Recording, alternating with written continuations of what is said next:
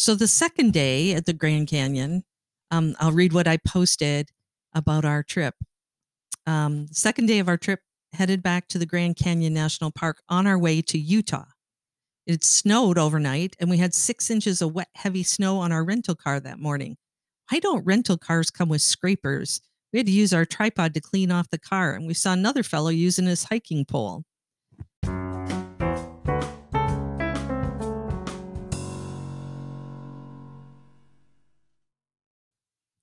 Welcome to the Winnie and Bill Chat podcast.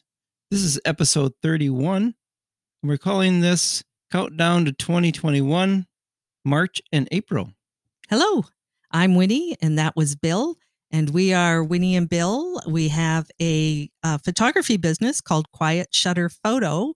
And the way we like to do our podcast is we will post nine photos to our Instagram account, which is Quiet Shutter Photo and you can follow along while you listen to the pictures that we post, or you can look at them later on when it's um, maybe a little more convenient. And we'll talk about those photos, the story behind the photo, what went into making those photos, or whatever comes to our minds. So um, before we get started, let's thank Anchor Podcasting Platform. It's a free podcast platform. You can access it through the internet or an app on your on your smartphone. Uh, if you want to make a podcast, you can do it. We can do it. You can do it. So thanks, Anchor. Thanks, Anchor. So we are spending the last part of 2020 counting down uh, to 2021 by reviewing this past year. Um, and last week we talked about January and February. March and April for us. March was was pretty spectacular. We had planned a uh, vacation to Arizona and Utah, and uh, and we went. It was right at the very beginning of the COVID pandemic crisis. Yeah, um, and we weren't sure yet, or we didn't realize yet how horrific it was going to be. So we went ahead and went on our trip. Um, when we got back, I posted photos on our Facebook and and sort of wrote um, a little journal or a little blog about each day or each um, little segment of our trip. And I think today, Bill, I'm going to read some of what I wrote as we go through our photos and talk about our our trip that we took in March. Sure. So this was the very first uh, post that I did, and it was I titled it "Why You Should Not Travel During a Global Pandemic." But we did. It says, Bill and I have not traveled widely during our lives together. For many years, while raising our family, a vacation was family camp at Park of the Pines. And even then, we would have to commute to work during camp. Now that we are empty nesters, we have a few more opportunities to check some things off our list, you know, the bucket list. This year, we planned a trip to Arizona and Utah to see some of our iconic national parks. We found some really cheap tickets to Phoenix directly from Traverse City, small town that's quite close to us. And we planned the dates to not interrupt with work, meetings, and other obligations. So off we went, March 11th, the first day that the COVID 19 uh, virus was declared a global pandemic. This was also the first day that cases of the virus were reported in Michigan. Arizona had only two cases and Utah had one. The country still seemed kind of normal, so we went. I write this because I feel guilt. We should not have traveled. Nothing bad happened, and so far we are not sick. We are home, abiding by all the recommended recommendations for social distancing, etc. We tried to do this on our trip as well. We washed our hands with soap or hand sanitizer we avoided crowds. We stayed outdoors as much as possible, which was the intent of the trip to begin with. We got car- carry out, drive through food, and ate in our rental car or in our hotel by ourselves. We washed our hands. A lot. We did a lot. We didn't go shopping. We didn't try out the best restaurants. We didn't go to the IMAX movie. We washed our hands a lot. We also had a great time. I know it feels irresponsible, but we did. We did not realize how much the world would change in just seven days. And now we are home. And if you know us at all, you know that we took literally thousands of photos on our trip. Because many of us are laying low in our homes, I will share some of the best images with you and the background stories in the next days to help distract anyone interested from the anxiety of our current situation. I would also like to encourage you to get outdoors if you can. Here in northern Michigan, many of us can step out our front doors and go for a walk or a hike without encountering another human. I think fresh air and sunlight, if we had any, is good for us. Post photos when you do of the things that you see big things like sunrise or sunset, small things like spider webs and drops of water on dried leaves. Whatever inspires you, tag me in your photos. I want to see them. So keep watching for our posts. I hope you enjoy them and wash your hands. So, how did you feel, Bill, about taking that trip in March? Did you feel as guilty for doing it as I did, or well, in retrospect, yes, but when we were on vacation, like you said earlier, it really wasn't wasn't really um because we learned later on, it was a bigger deal than everyone was letting on. Um, but at the time, we didn't know the severity uh, of what was going on, and uh, we kind of found out um, how big of a deal it was getting to be as we were on vacation. I know that yeah. was that was the thing that was interesting. We flew into Phoenix and we drove directly up to. I do you remember the name of the small town outside of the Grand Canyon where we stayed? Say Williams, Williams, Williams, Williamsburg or Williamston, Williamson, something like that. Yeah, guess we should have looked that name up. I know I should have wrote that down. but it um, just outside of the Grand Canyon, actually. Yeah. So, um, was it that very first morning that, or was it? No, I think it was the second morning actually, because the first day we went up to up to the up to the park, up to the Grand Canyon. The second day, when we got the snow, was the day that I got the phone call that all activities at Park of the Pines were going to have to be canceled, and that um, yeah, right. that things were things were starting to look right. serious. So the first day we didn't have to we really didn't have to think about it that much. No.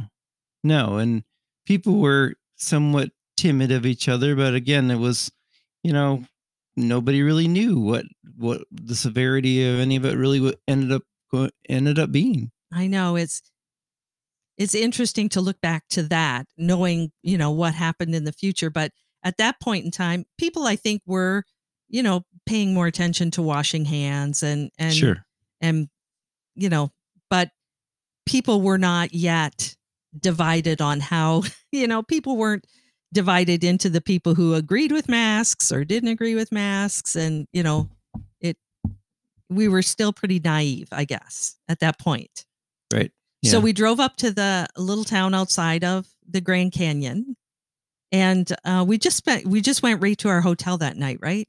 We, yeah, it'd been a next, long day, and we yeah. just went in, had some had some carry out dinner, and uh, and went to bed. And then on on our trips, you know, sometimes people on vacation want to just you know sleep in, lounge around, take it easy, but man, we have worked so hard for so many years to get to the point in our life where we can take a few vacations that we don't want to miss a minute. I I usually am one that likes to sleep in and Bill usually falls asleep kind of early in the evening. But when we're on vacation, man, we we want to suck up every minute of it and and not spend a lot of time sleeping. Is it? Is it? Would you agree, Bill? That's oh we, yeah. We I we both want to do as much as we can in the time that we're allotted to be yeah. away from home. I am not a morning person and I have to work hard at getting up early in the morning and getting going. But when we're on vacation, I make that happen if you go west, it's a little more convenient because you right. actually,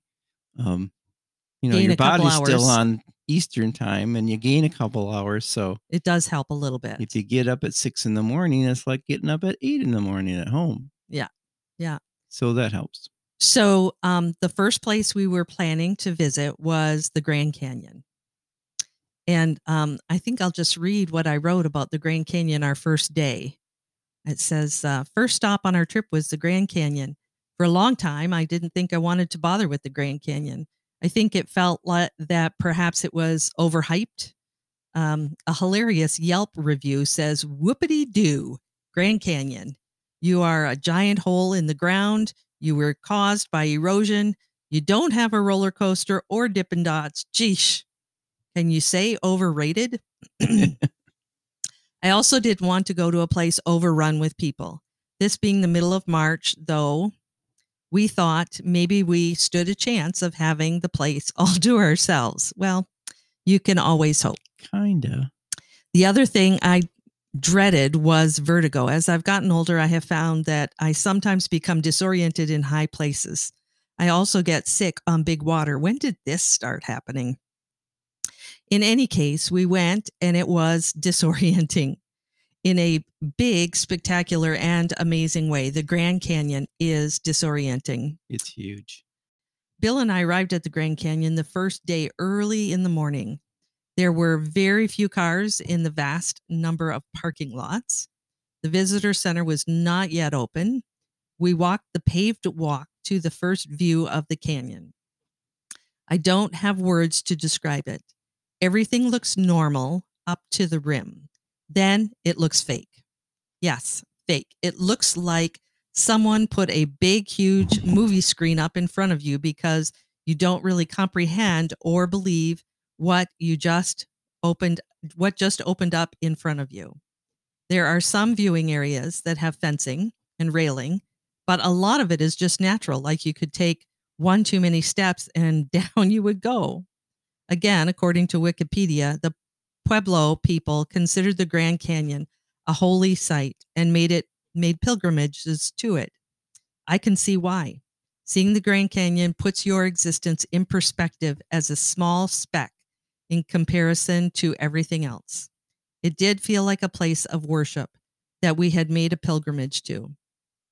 It even if that is not what we had set out to do Pictures do not do it justice. You must someday, if you have not already, go to the Grand Canyon and stand on the edge of the rim and just try to take it all in.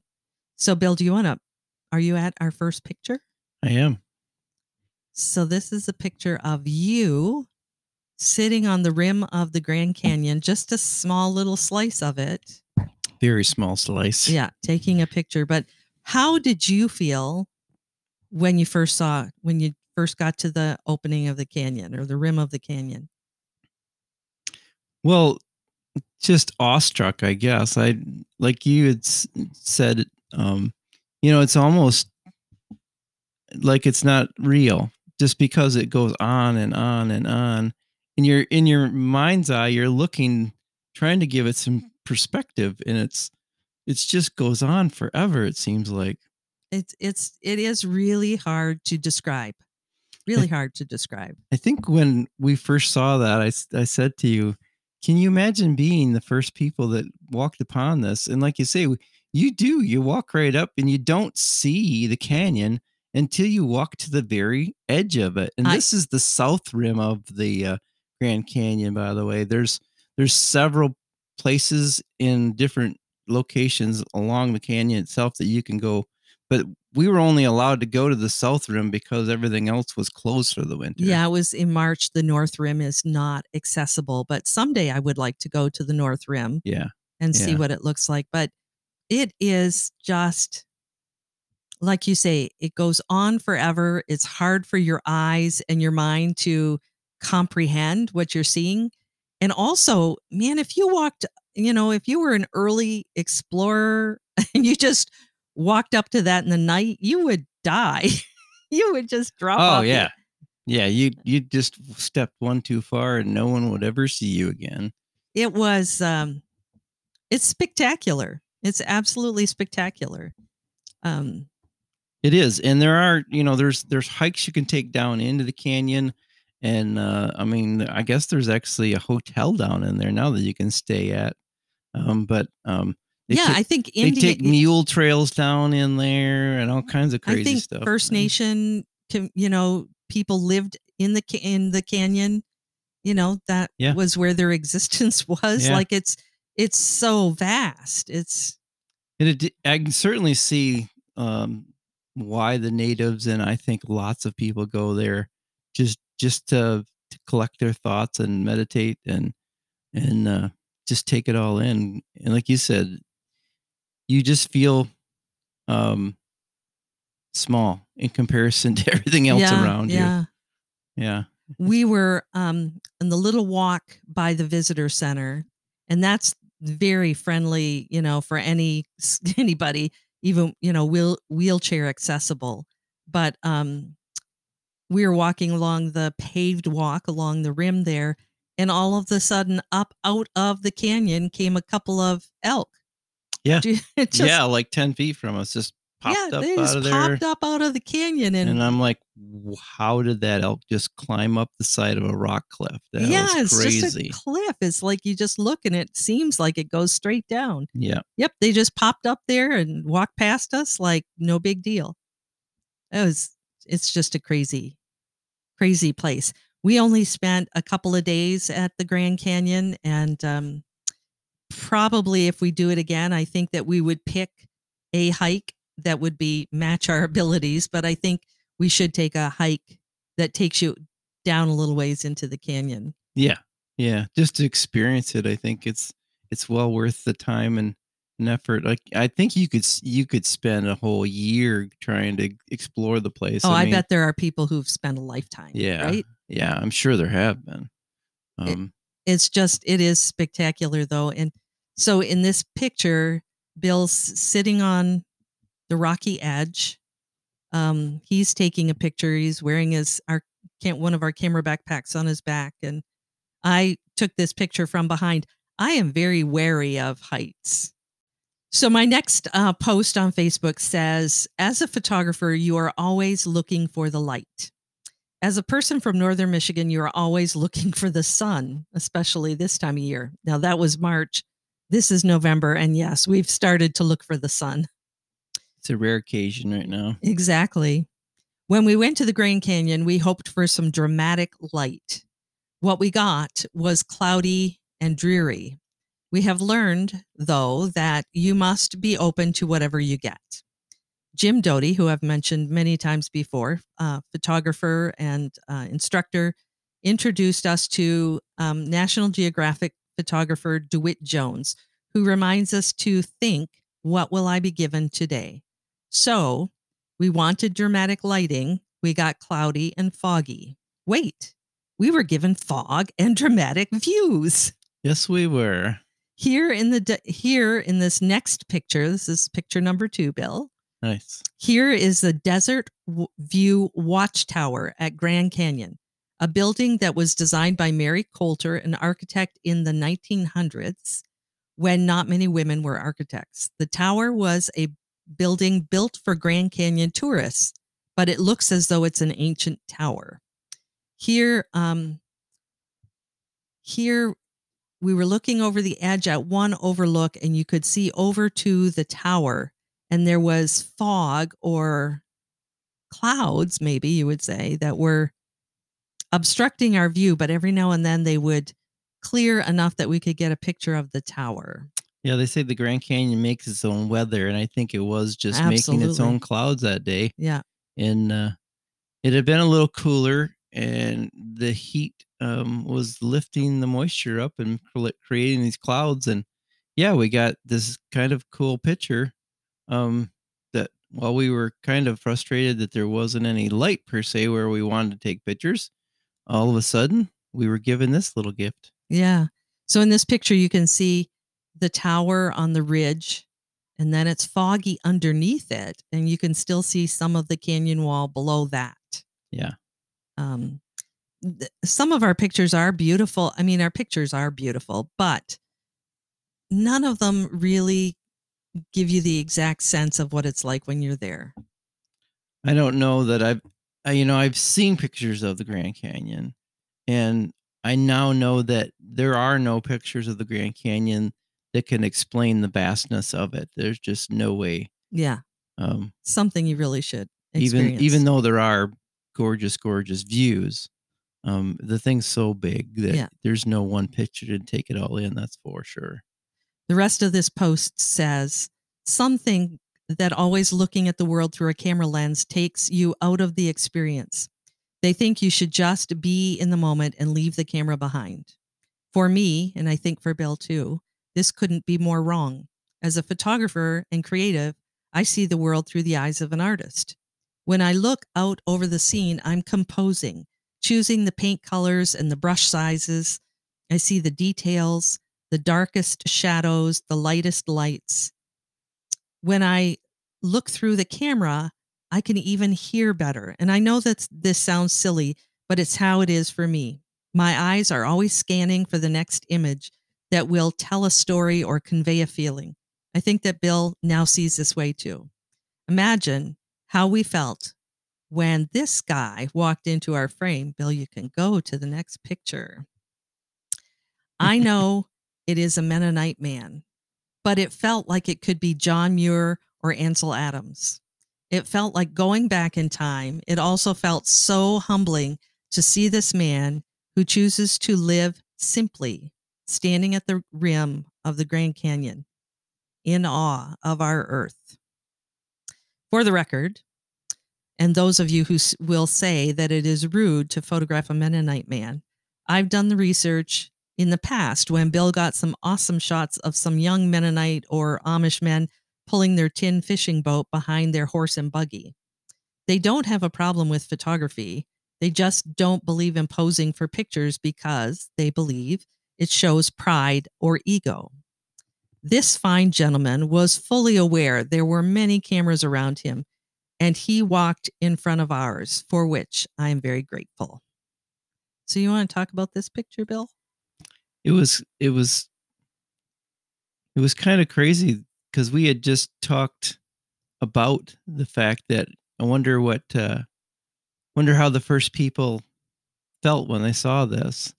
And then to see this Mennonite man, and as you say, he lives lives simply, and that's how they live their lives. But it was almost ironic that I we saw this gentleman. This was the like the next checkpoint that we went to. That was an overview, and um, um, I remember him just saying, you know, they they're usually men of little words too. And he walked out to the edge there, and he happened to be fairly close to us, and said, "Wow." Yeah. I had to agree with this gentleman. I thought "wow" a lot that when we were at the Grand. Oh my Canyon. gosh. I thought, wow, every other second. Yeah, it was just, it's so much to take in. It, Yeah. it really is. So the second day at the Grand Canyon, um, I'll read what I posted about our trip.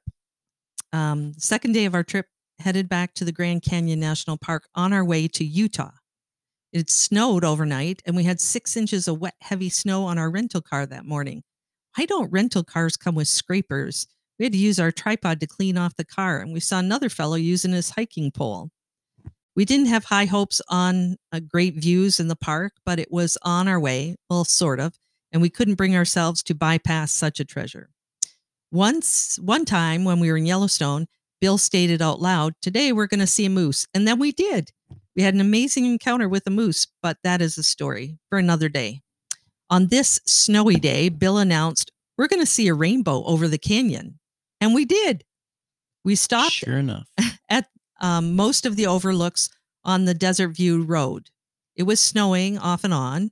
And at one particular spot, you could pull off quite close to the rim. Bill jumped out of the car, but I elected to stay in the car. Bill peered over the edge and then he turned his head to look at me with the biggest grin on his face. Then he motioned to me to join him. A rainbow! This man. It was quiet and cloudy with snow in the atmosphere, so no one else was around. We giggled, we snapped some photos, we it got brighter and then eventually it faded away, but we were there to see it. We got back in the car, we fist bumped, and off we went to Zion. So, Bill, there's the picture. Yep. And guess what? You Just- can't see it very well, but there's actually two rainbows. There's a double rainbow. Not one, but two rainbows. Thank That- you. That was really that was so cool. Yeah, it was. Um, yeah, and that, like I was saying before, the just little nooks and crannies that you can see at some of these outlet out, you know, the uh, lookouts. And uh, this just happened to be one that there, you couldn't see a whole lot of the canyon really, but there was it was kind of cool because you can see in this in the foreground of this picture, um, the trees um, covered up quite a little bit of it, but they were full of snow and it was pretty dramatic. So it was it was just a a, a really nice time to to see something different. I think that that's the thing about the Grand Canyon is every day that you go, it's going to look different. Yeah.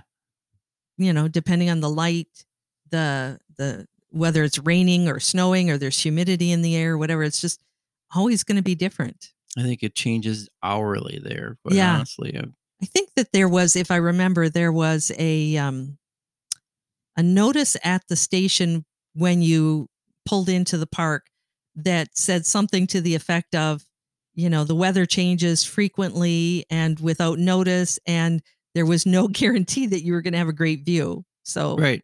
Yeah, yeah. So we felt fortunate to see what we saw. Actually, yeah. So on our way up to Utah, um, one of the places, and we had planned to do this ahead of time. We had planned that we were going to stop at Horseshoe Bend, and I'll read the little post I put about Horseshoe Bend, and you can move to that next picture, Bill. all right. Uh, Horseshoe Bend, have you been there? It's near Page, Arizona. It's amazing to see and to photograph. It was a stop for us on our way to Zion National Park. Horseshoe Bend is a horseshoe shaped turn in the Colorado River or a meander. Some of you may know that Page did not exist before the U.S. government built the town to support the creation of Glen Canyon Dam and Lake Powell. In September of 1963, which happens to be the year Bill and I were born, the dam opened and Lake Powell and Lake Powell and a lot of energy were created.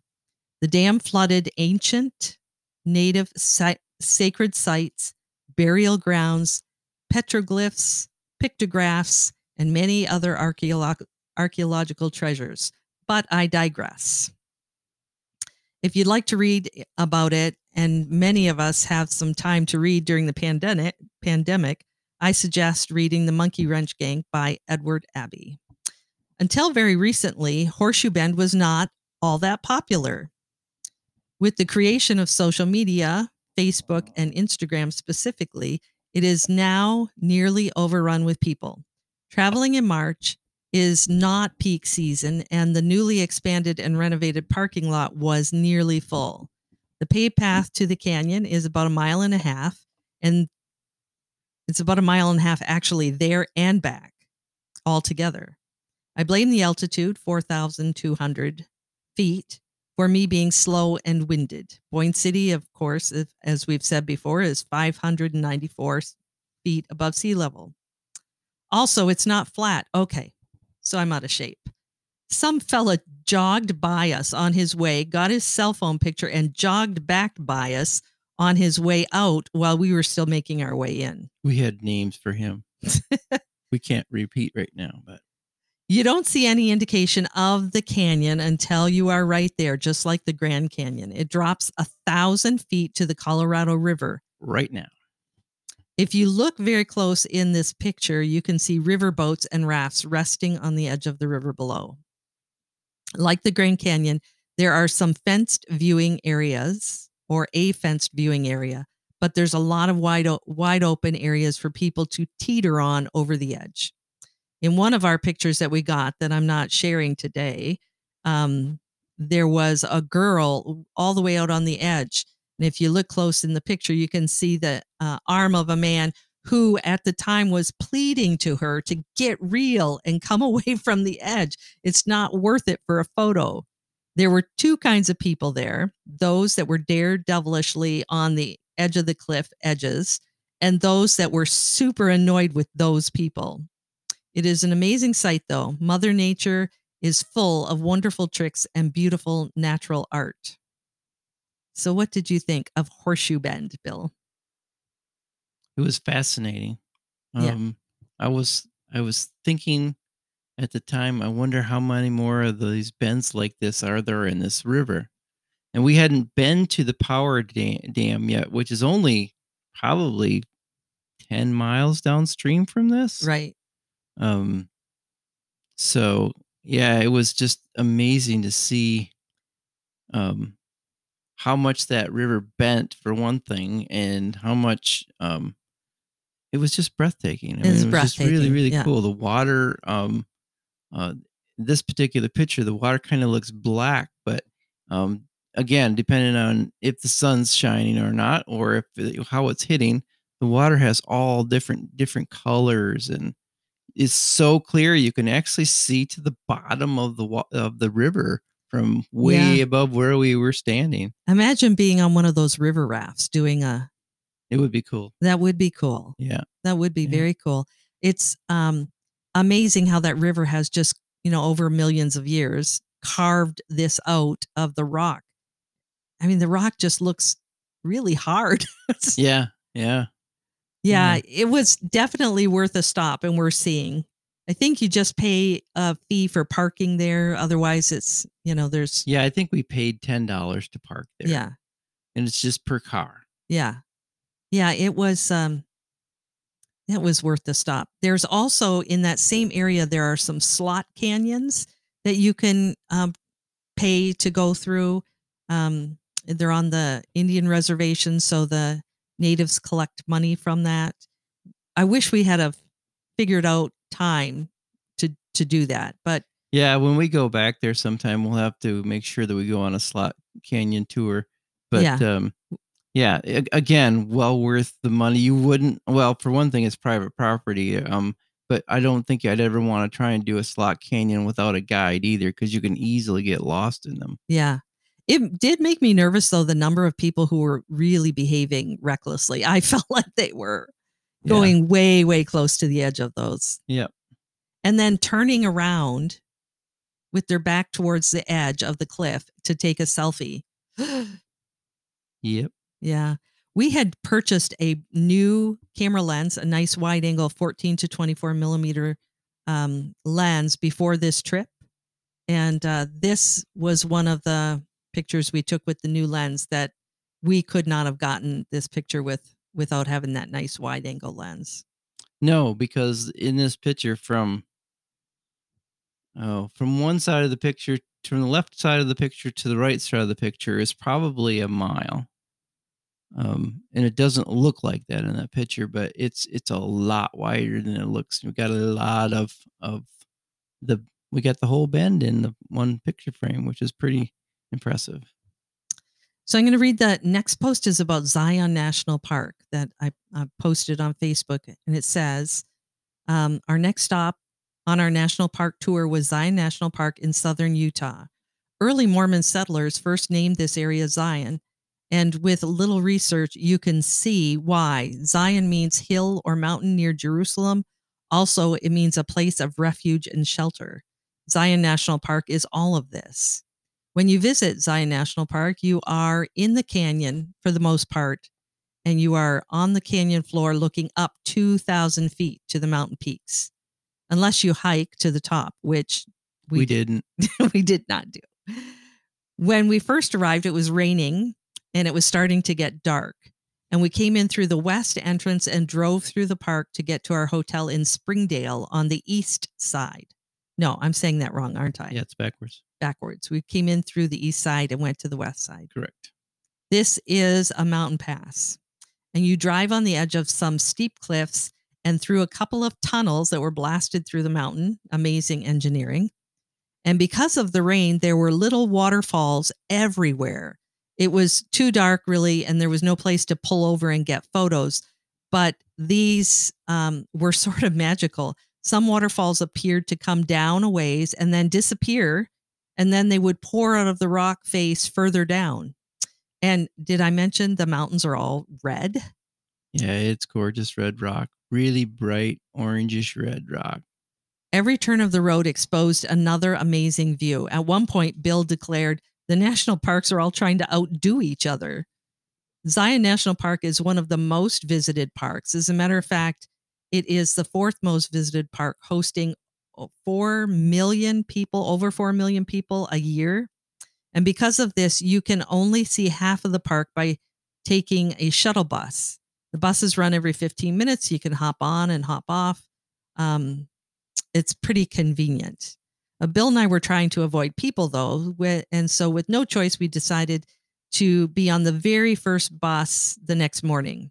So, at 7 a.m., we got on the bus with only four other people. We took it to the end.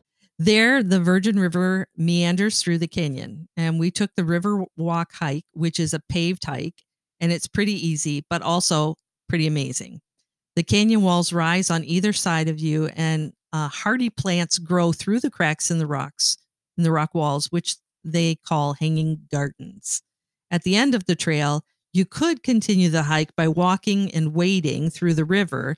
This is called the Narrows hike. The canyon walls are on either side of the river, so it is narrow, and the only choice you have is to walk through the river. But this being spring, it was closed for safety reason. I wonder which was more dangerous, the river or the shuttle buses full of people. We yeah. shared the trail with only a few people, mostly two young girls who were faster than us, but we kept catching up to them because they stopped often to take photos of each other like they were high paid fashion models. I think we hit this at the perfect time of year. It was cool, chilly, good for hiking. There were few people. There were no leaves on the trees to hinder our views of the mountains and waterfalls and the Narrows hike was closed, so Bill couldn't even make me try to do it. We went, we got to the edge of it, but no, there was still ice in the water. We wouldn't want to do that even if we could.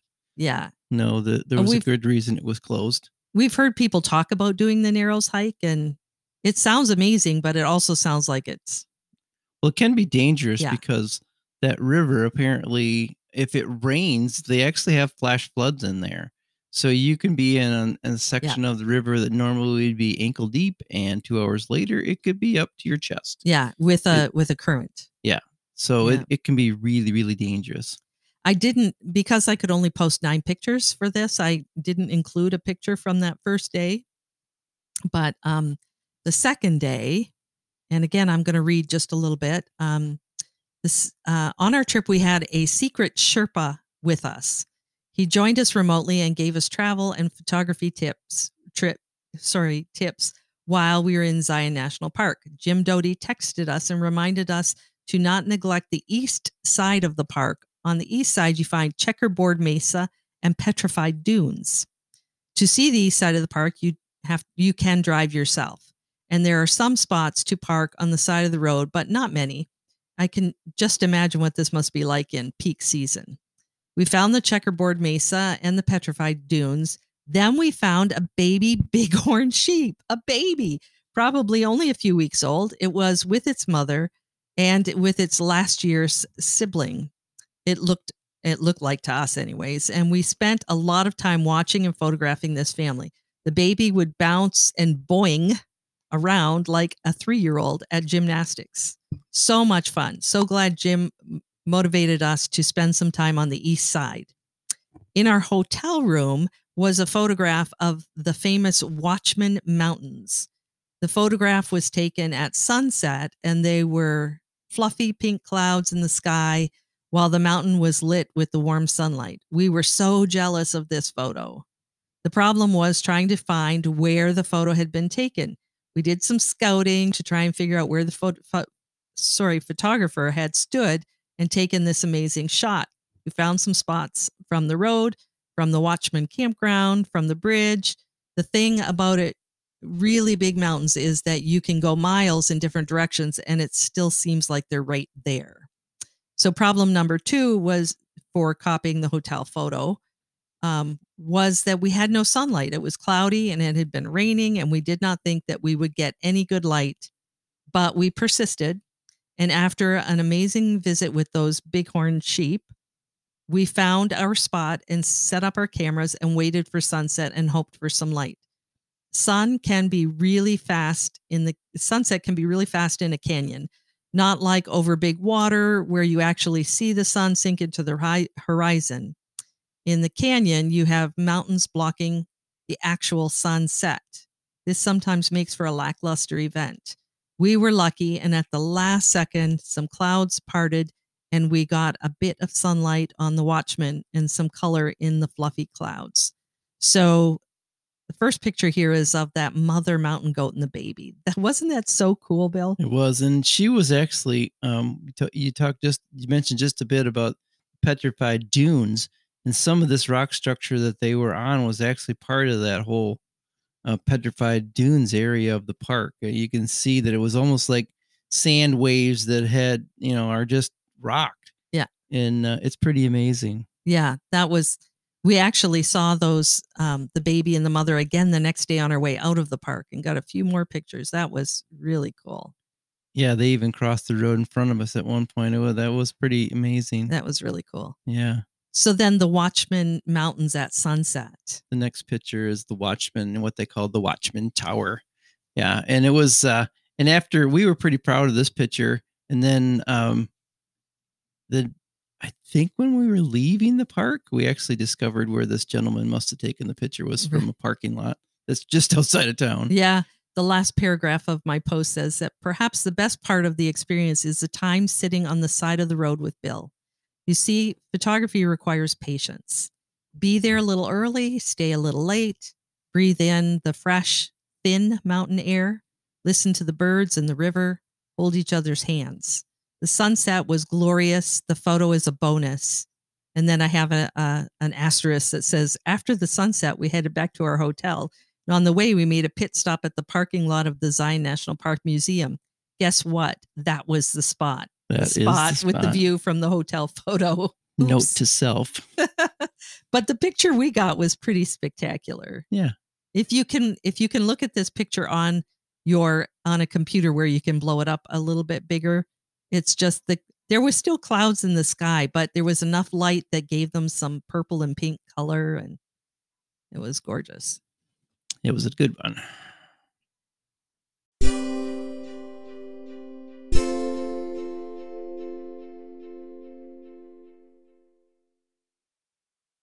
we got to Bryce Canyon and we looked around. Do you remember that day? It was uh we kind of got the lay of the land. Yep. And um we did the, all the the viewing spots and then the next day the weather was going to be kind of bad at Bryce Canyon, so we decided to do a little side trip. yeah we looked on the map a little bit and thought you know there's a couple more parks that are pretty close here we could There's a lot of parks we, could have drive to the park called Capitol Reef. Capitol Reef. It's only about an hour and 20 minutes from where we're at right now. So we thought, well, let's let's go do it. I have written down. It was a spur of a moment decision and perhaps fueled by um, a look at the weather map that we decided to take a side trip to Capitol Reef National Park. This park has never been on our to do list, but why not? I would recommend always doing a bit of research before picking a travel destination so that you know a little about what to expect and what to look for. We did not, we just went. Um, here is what the trustee, uh, oh, Wikipedia says about Capitol Reef that it is a, I'll try to paraphrase here, a water pocket fold in um, the Earth's formation. It is weird, right? I mean, Bill, what did you think? Especially before you even get to the park, there's some areas that, Oh, there's some gorgeous red rock cliffs and stuff um, as you're going through the mountain pass to get into Capitol Reef. Yeah. Actually, I thought that was more beautiful than the park itself, quite uh, honestly. yeah. Um, I have written down a one star review on Yelp of Capitol Reef National Park says bland. And I can kind of agree. Maybe it was the time of year that we were there, maybe it was the time of day, but it felt like an abandoned gravel pit with some interesting rock formations. Yeah, we had some friends of ours that thought said to us, "Oh, Capitol Reef, it's one of my favorites." And uh, I remember saying to you, "Those people got to get out more. This is this is just a gravel pit."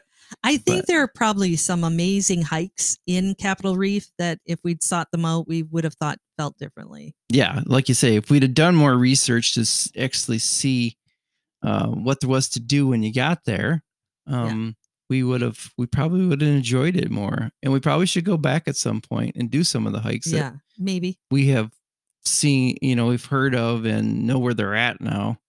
So Um, research shows that uh, once again, Mormon pioneers settled here in the 1800s.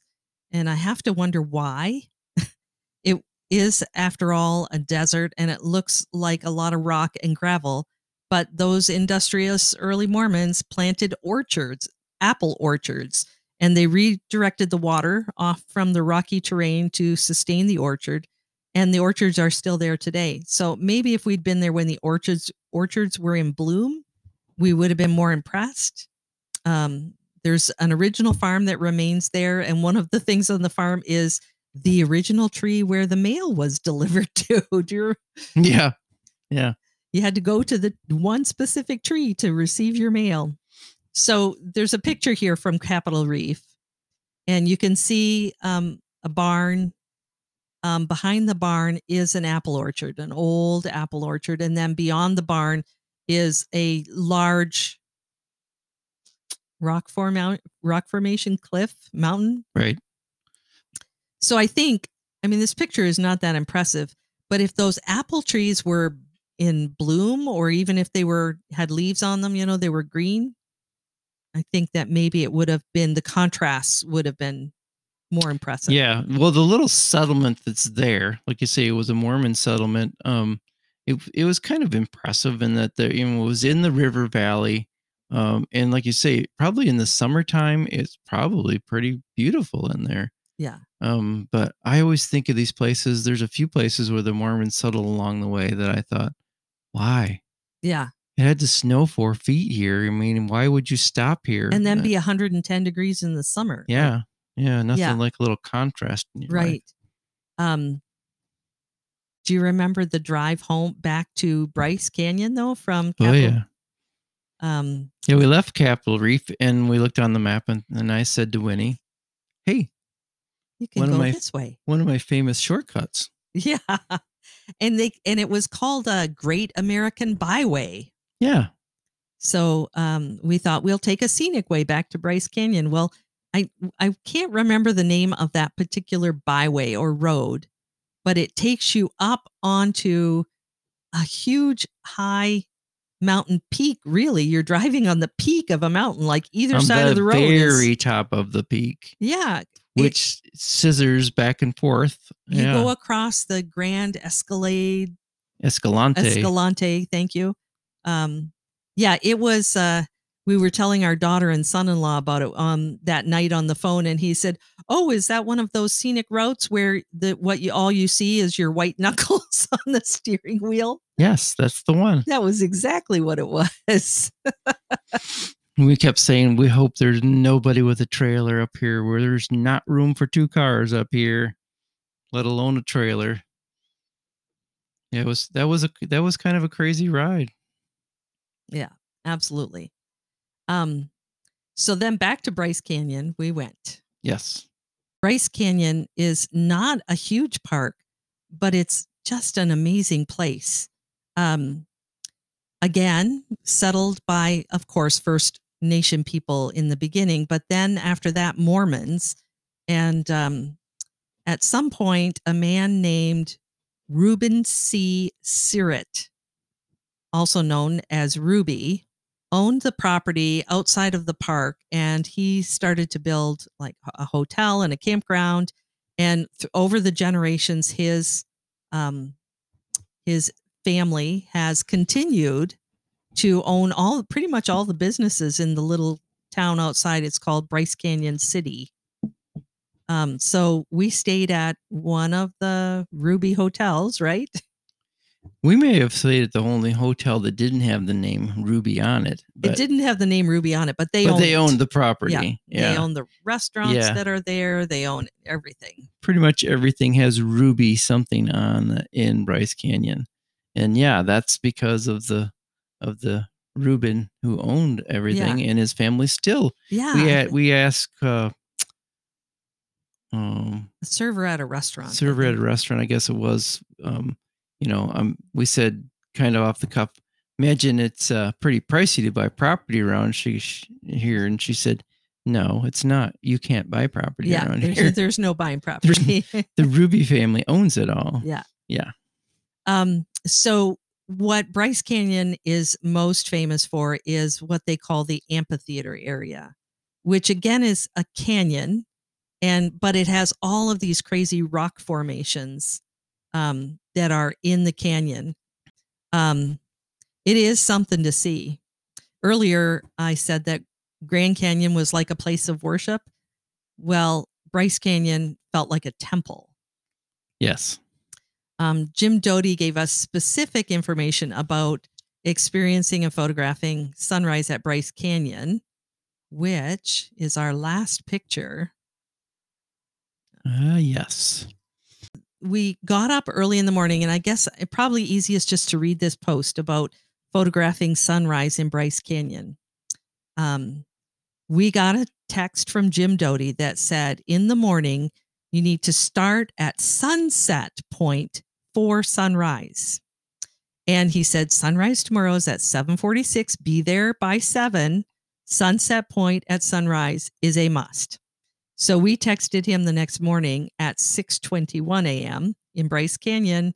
We are at Sunset Point. It is 26 degrees Fahrenheit, and we are the only people here thus far. Clear skies and a half moon.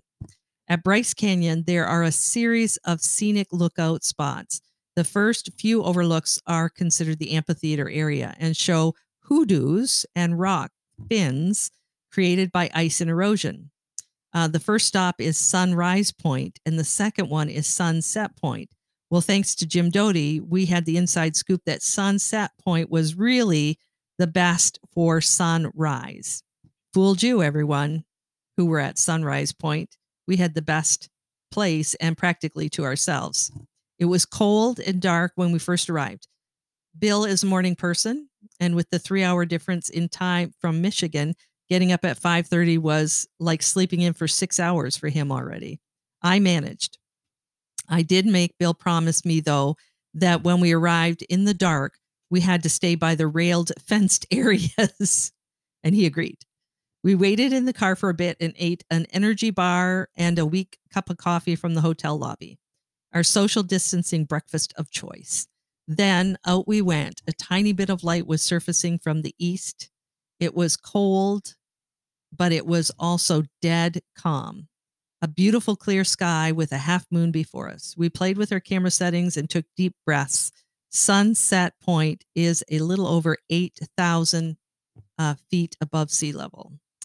As the light began to creep up, the ravens began to play, maybe waking each other up. The many sounds of the birds uh, reverberated around the strange canyon filled with crazy rock formations. They are referred to as hoodoos and fins, and these shapes are created from centuries of erosion caused by wind, rain, and ice, as I mentioned already. At the right time of year, moisture during the day collects on the rocks and freezes at night, causing the rocks to crack and split. And we heard this.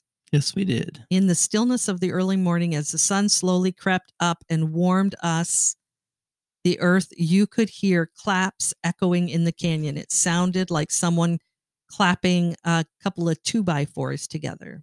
The ravens would do flybys close to our lookout, and you could hear their wings whoosh, whoosh in the air.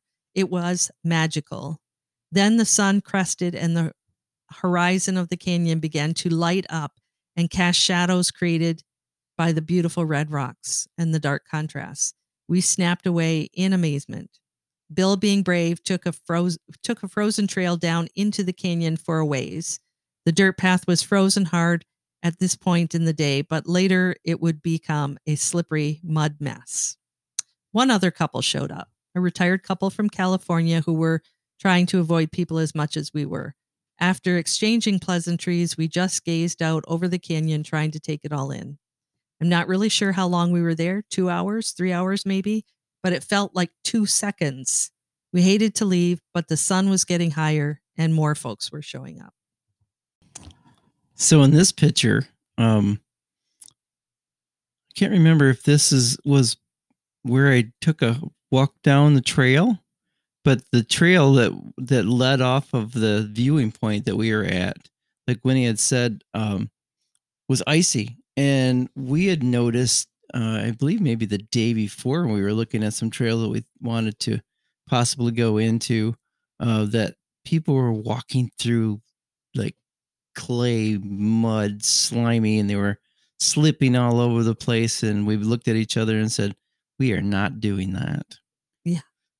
But uh, the I just tiptoed down a little ways, and actually it was frozen enough that the gravel and and stuff that had been broken apart earlier in the day was was like walking on a gravel road that was nice and firm because it was frozen. So I took a little jaunt down the trail and um, someday I'd like to go a little further down and you can go a long ways down into this particular gorge that we were looking over and uh but I, it, you know, looking was- back, I wish I had gone with you. I was a little scaredy cat. yeah well that's why we're going back Yeah, we'll go back someday. This picture is beautiful. The sun is just coming up over the horizon, and you can see the rays of the sun over the canyon, and you can see all the hoodoos. And this is where you took your little hike because do you see the one hoodoo right there that has the hammer of Thor head on it? I think that's actually what they even call it. Yep. And then there's um, some areas where there's snow, so it gives Yep. a nice contrast. And yep yeah, this is just, it's such a weird place and such a cool place.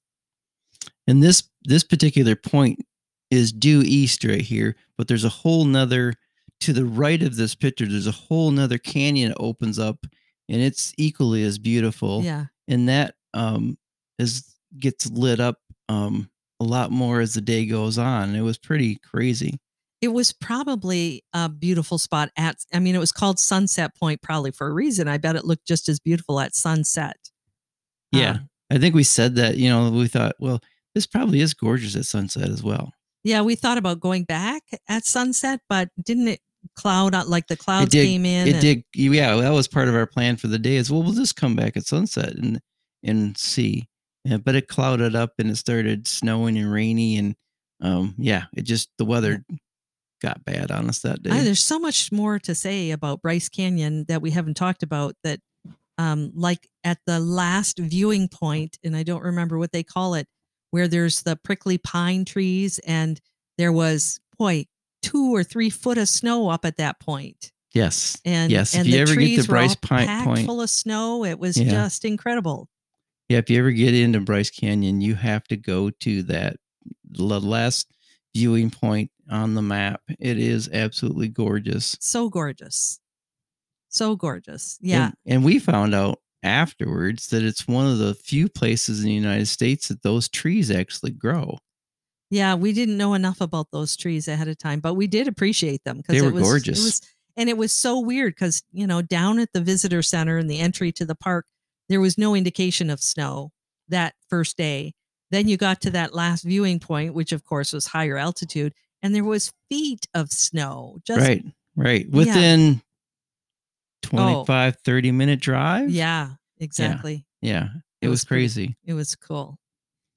So, Bill, um, that was March. Um, April, as far as photography goes, when I look back in our files, there wasn't a lot that we took pictures of in April, but April was an important month because April is when we started our podcast. Yeah. So we like to end our podcast by talking about the picture we didn't get, the picture that got away. And I think for me, we should have snapped a picture that first time we recorded a podcast and did it. Yeah. But we didn't even think to do that. We didn't even think about it. No, we should have done a screenshot of ourselves then. Yeah. Yeah. Well, that was probably the only exciting thing that went on in April, as far as I'm concerned. yeah, April was kind of a, a nothing month. It was a hunker down month. Everybody was really, really everybody worried was about the hunkered down virus. because and, of COVID. And um, in northern Michigan in April, you always are hopeful that you're going to start seeing signs of spring, but it's really May before you start seeing anything happening. yeah, yeah, April is always a little muddy, rotten disappointment. yeah. You can get every, you can get really nice days, and you can get feet Right. of snow. It's just a matter of what, what, uh, what happens to come off of the lakes around here. Yeah. yeah. So um, tune in next week when we're going to talk about May and June from 2020. And also, we'd like to hear from you. Um, when we start up our podcast in 2021, we might make a few changes. And we'd like to hear from you what you like about our podcast and what maybe we could change to make it a little better. Um, so if you want to text us or leave us a mess a direct message on Instagram or through Facebook. Um, you can also call in and leave us a voicemail if you go to our Anchor um, podcast page. We'd love to hear from you. Yeah, we definitely would love to hear from you. And uh, we really are curious what people think. And uh, moving forward, like Winnie said, we we're probably going to do a little different format just to change things up a bit. So we'd love to hear from you. And uh, I'm glad you checked in today. And thanks for checking in. Have a great day. And we'll talk to you next week. Goodbye.